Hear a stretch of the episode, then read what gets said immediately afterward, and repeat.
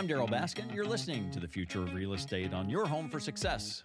105.7. Remember to find your next home at homeguidetulsa.com. One address, thousands of homes, homeguidetulsa.com. Fatality crashes are at an all time high in the Tulsa region, and we're talking about Tulsa Bicycle Pedestrian, uh, the advisory committee, and what they do. Mitch Drummond, I had a really fantastic experience. First time I'd been to one of these, I'd, I'd seen them, Mitch, advertise, and I thought, I just, I want to go check this out and see what some of the considerations are. And I walked away enlightened about the thought that was going into our intersections and our walkways and our sidewalks and bike paths and some of this work that I've seen around town where there has been uh, kind of a remodeling of sorts. I mean, here's a realtor talking, a remodeling of the intersection so that people can uh, can cross better. Tell us what this advisory committee is about. Yeah, sure. I'd be glad to. So the Tulsa Bicycle and Pedestrian Advisory Committee, um, we're a group of volunteers uh, city staff, and then community partners. Uh, and generally, we provide advice as well as advocacy for active transportation options um, around Tulsa. Uh, we work with the city of Tulsa mainly, um, and then also our friends at INCOG to really create a safe and comfortable transportation infrastructure that's uh, not only suitable for all users, all types of users, but uh, users of all abilities. So I was driving down 81st Street, and I, you know, as the city grows, it uh, it expands beyond its infrastructure, and then of course the infrastructure, uh, t- typically I should say, the infrastructure will kind of uh, catch up. And I see this guy in a wheelchair heading east on 81st Street, trying to get from Walmart back to his home uh, on this two lane road with no sidewalks and it was just kind of this in your face I have no other way to get to the grocery store except to take my wheelchair onto a major road. Uh, it just really struck me how it's it's right there, and if if you don't see that, how many other people aren't getting out to the grocery store because they don't feel safe?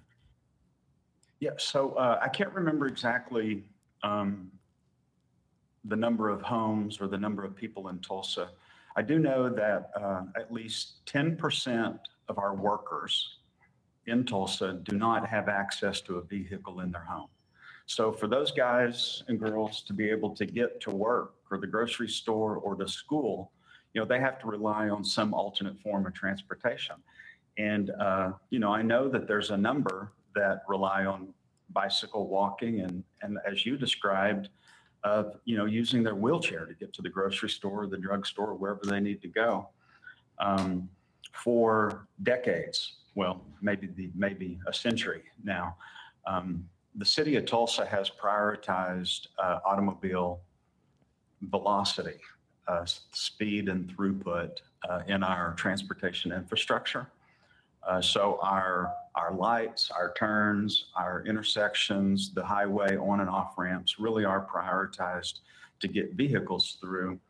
Um, and we're working with the city to make sure that those designs and uh, you know future improvements, future changes are going to make sure that the guy that you just described uh, has a, a safe, not only safe but comfortable way to be able to get from his house to the grocery store. Uh, on this advisory committee, the like the way it worked is you get in little groups, maybe I don't know, maybe 40 people were there, and you get in groups of 5 or so and you walk around and you're making notes and and one of the groups left with a stroller, another one had a walker, and another one had a wheelchair. I don't know if there were any other props uh, to to go along with this, but it was none of them needed those things, but it was to uh, to experience what it's like if you needed that apparatus.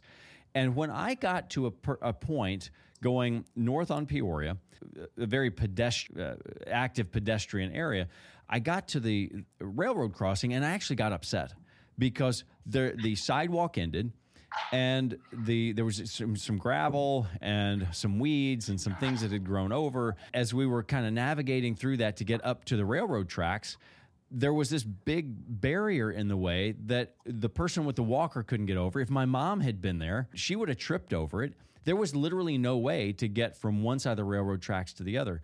And a couple of the intersections had some issues. It was hard to walk, and, and you'd, be like, you'd be upset at someone and be like, well, you need to go down to the crosswalk. Well, if, if you're on foot, and you have to go all the way down to the crosswalk where, where this was particularly uh, set up and then all the way back to where you were going you were going to be 20 minutes late to work. I mean it's it's a really interesting process when you actually go through it and this is what this advisory committee is about and i found it very fascinating because we do drive so much that we don't necessarily think of the predicament or the plight of someone who cannot drive a car or uh, that person who just chooses to walk, we being a more pedestrian friendly city. Yeah, you, you're, you're exactly right, Darryl. A lot of people talk about having a, a walkable, uh, bikeable, vibrant city. And to be able to do that, you have to have you have to be able to have a city where walking or bicycling is an easy choice to make. In that I could either drive a half a mile to the grocery store, or maybe it's a nice weather day and there's a nice shady spot where I can walk to the grocery store. You know, we need to make that an easy choice. And that's going to, you know, just kind of increase the vibrancy of the city. There'll be health improvements. You know, with, with more people out walking in the neighborhood, it just makes more and more people want to get out and walk as well. But whenever we have an infrastructure like you described, where uh, maybe there's gaps in sidewalks as we've experienced, uh, sidewalks are broken, um, or even just the placement of sidewalks. If you're walking with your elbow next to mirrors because you're really close to the traffic, that's one thing. But if uh, if you have a, a, wider sidewalk that's set back a couple of feet from the traffic lanes, providing space for, say, two people to walk side by side and carry on a conversation, that's just a much more inviting and comfortable environment where people would want to get out and walk or ride as an option. Mitch Drummond, uh, how do you find out more about getting involved with the Bicycle Pedestrian Advisory Committee? I think that the best way to do that is I'd love to invite every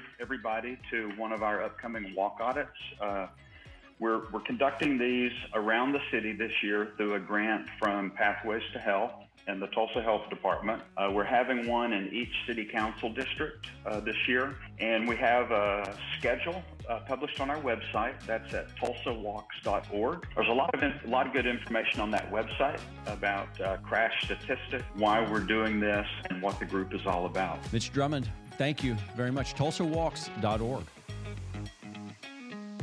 You're listening to the Market Expert Show with eXp Realty. I'm Darryl Baskin.